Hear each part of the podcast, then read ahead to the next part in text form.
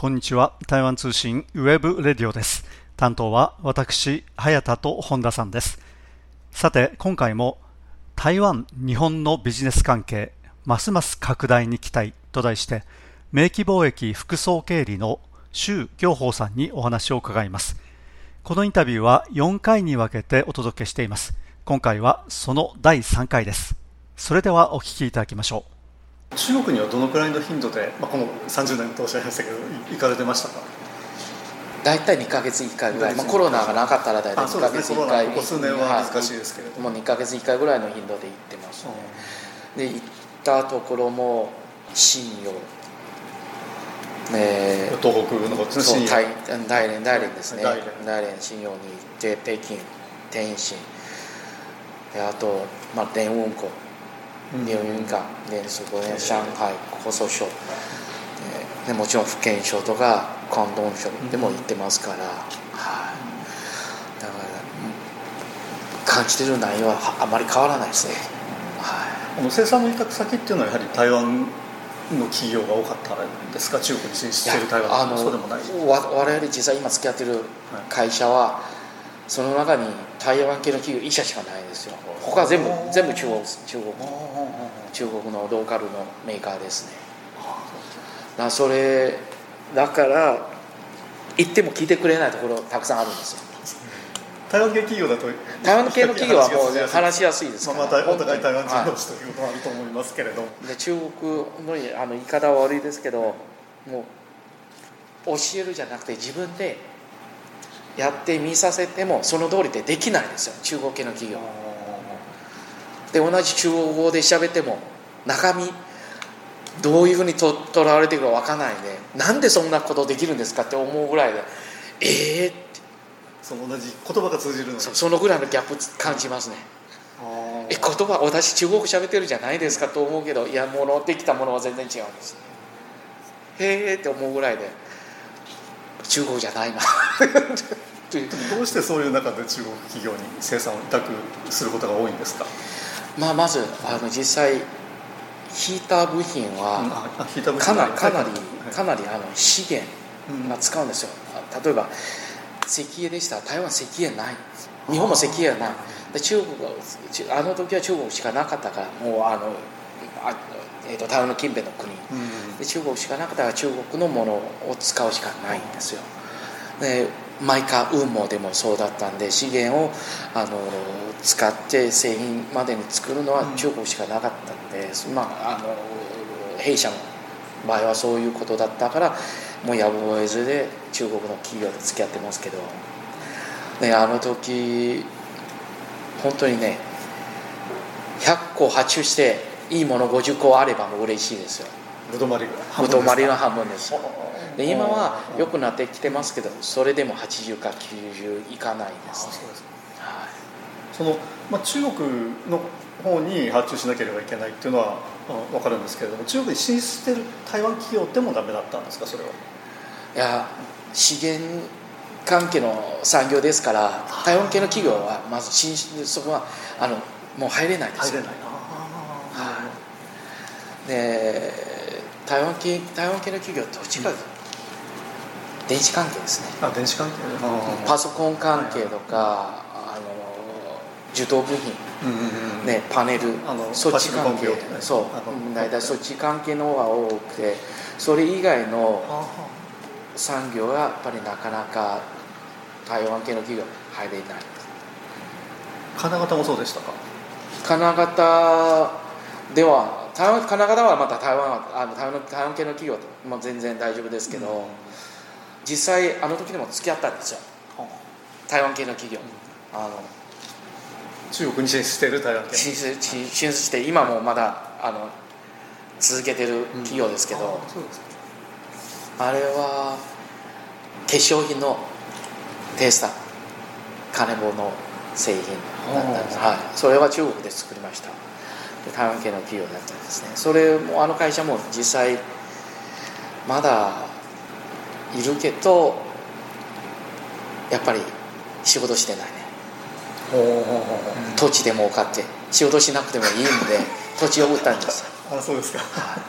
実際日系企業もあの我々の取引先も同じケースが何社もあるんですね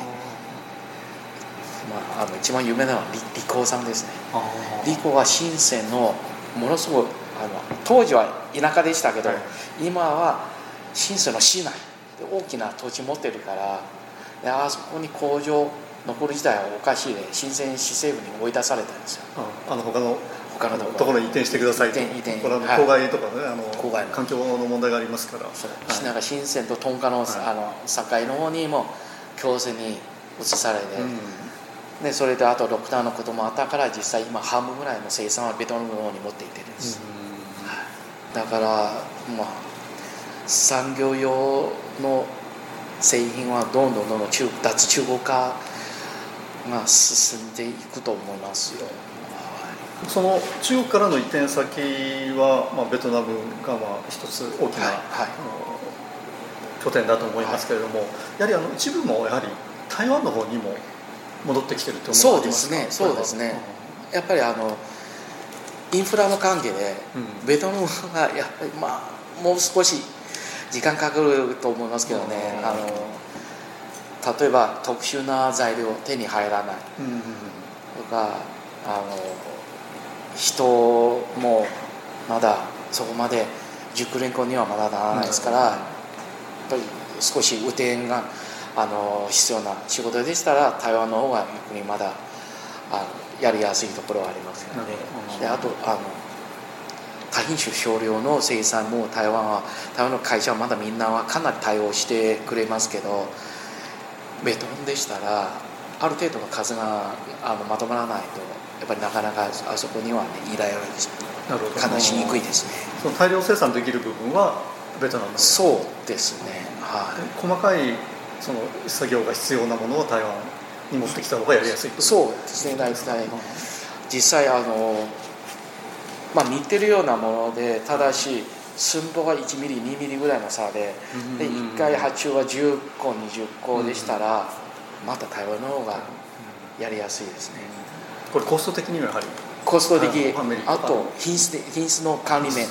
商社ですからお客様から発注も注文もらって、あの下請けの方に発注した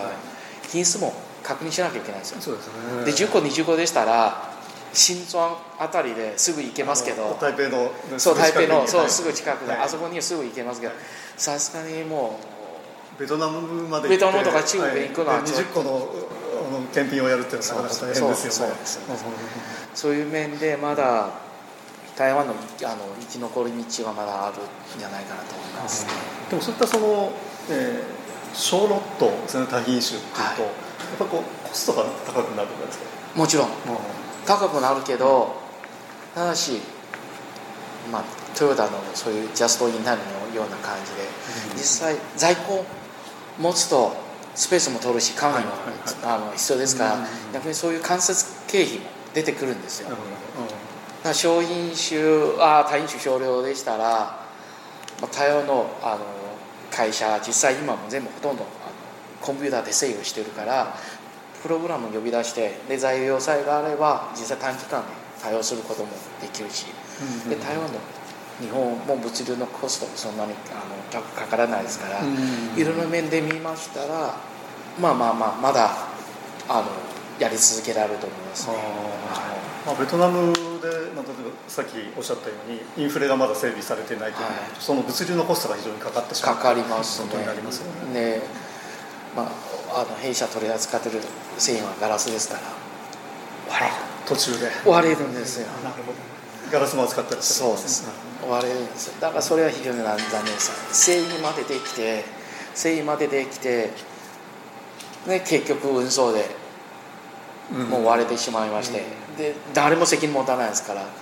結局あの商社は全て責任を持つようになってしまう結局商社の責任しかないです。よメーカーメーカーはもう出荷する時はちゃんといいものを作って証拠もあるから、でお客様が受け取る時にもう割れてる。それの証拠もあるから。証拠を出せないのは視聴者だけですから運送会社によっては運送運送会社は割れ物ですから仕方がないですよっていうことは大体もう今世界中の運送会社みんなそういうふうに言うんですよ、割れるよって責任持たないよってそれでよければまあ受け取りますけど。運んであげるけど、えー、そういうことです。辛いです じゃあ今どどうですか？そのビジネスとしてはその台湾のメーカーに生産委託をしたあの、まああのはい。まあ、小ロット、多品種の方がその利益的にはいいですか？それとも大量生産でベトナムであるとか、まあ、今はまた中国があると思いますけれど。比較するとどうですか？私個人的にはやっぱり、的には。まあ大品少量の方が全然いいですね。多品種そう多品種の少量の方が競争も少ないし、うん、ねあの確かに一品一品あの利益があっても全部まとめてそんなに大きな金額にならないけど実際後の責任手間られがいいんですよ。逆に大量生産で万が一何かあったらあれの後始末だけでも大変。リスクが高い。リスクってものすごく高い。もう本当にミスミスを起こしてはいけないんですよ、うん、起こしたらもうその損害賠償の金額大きいですから目の前の利益が良くてあっても手放値が悪い仕事だったら消費てあの、まあ、消費者としてはでか歴史ヘッジはしたいんで。なるほど、はい、できできる限りは自分の目を通してちゃんとものを確認してから、うん、もうお客様に渡した方が一番、まあ、間違いはないと思いますね、はい。まあ、そういった意味ではその台湾の商社としては台湾メーカーと一緒にやる方がやりやすいと。そうです、うん、リスクも高くないと。リスク責任責任あるからやっぱり自分から出した製品はねそそれなりの品質保証もしなきゃいけないですから。大体商社の仕事は配線処理ですから。大体問題問題起きたか 起きない限りはもう仕事ないで大体呼ばれましたら何か問題ですよ。なるほど価格か品質かどっちになるんですか、どっちも難しいですよ。どっちも難しいですはい、そういう意味でやっぱり台湾の企業と付き合いましたら話しやすい正直非常に合わせやすい。品質はもうはっきりしましたらメーカーもちゃんと責任取ってくれるんですよ、で中国のメーカーは責任がはっきりになってもそこまで責任取ってくれない、はいまあ、そういったところでそのまあ、台湾の商社としても台湾企業と、タッグを組んで、まあ、世界市場をもっと広げていくと、はい、それは台湾の一つのの生き残りの方法、はい、方向性かもしれませんね。そうですね、うん、実際今もあの仕事の中はかなりのそういうケースがありますからやっぱりメーカーと一緒に手を組んで、うん、でまあ、世界中でちょっと活躍とか見物を、はい、販売した。最近もう23社ぐらいちょっとコロナ少し、まあ、落ち着いてからドイツ行くとか、うん、あのヨーロッパに行くとかそこはもうやっぱり展示会見てる。市場開拓、ね、市場開拓、ということはかなりみんなやっぱり、はい、そそれなりで頑張ってますね。あの効果というのはどうですか？そういう反応は相手相手側の。えっ、と、うん、極端の例で一つはグアンジャオベに行って中国の。中国の方は全然、あの効果がなかったけど、ね、やっぱりドイツとか、うん、あのアメリカに行くとしばらく会ってないですから、うん、会ったらやっぱり親近感もあってそれで発注してくれたらしいんですね。はい台湾台湾のあの商商社とか台湾のビジネスマンまだある程度通用できるかなと思いますね。うん。周さんのビジネスは日本と私が中心だとはい、今他のところにもやっぱりあの広げていきたいというふうに考えていやできれば広げていきたいですけどね、うん、自分は、アジア圏出たことがないですからできれば出たいですね。出たいですか？出たいですね。でもカナダのあのさんとニュージーランドのお客さんは金額小さいですから。そうあの会社の方はもう訪問させてくれないですからね。それなりの利益出てないから。やはり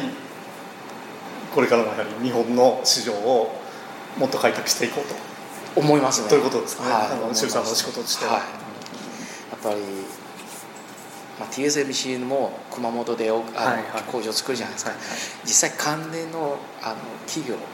間違っていくんですよ、はい、それを友達友達のもうあの誘われてるんですよ、はい、あそうそう熊本近辺で会社作るから一緒にあの行こうって言われてる。友達も何人もいるんですから。やっぱりみんなどう違うと台湾人は日本に対してはかなりねあのもういい印象こういうねこういう印象に持っているから、海外に行くのはやっぱり日本の方が一番優先じゃないですか、うん、なるほど、はい、台湾日本のビジネス関係ますます拡大に期待と題して名機貿易副総経理の周行法さんにお話を伺っています。このインタビューは4回に分けてお届けしています今回はその第3回でした。次回も引き続きお聞きください。担当は私早田と本田さんでした。それではさようなら。台湾通信 webradio でした。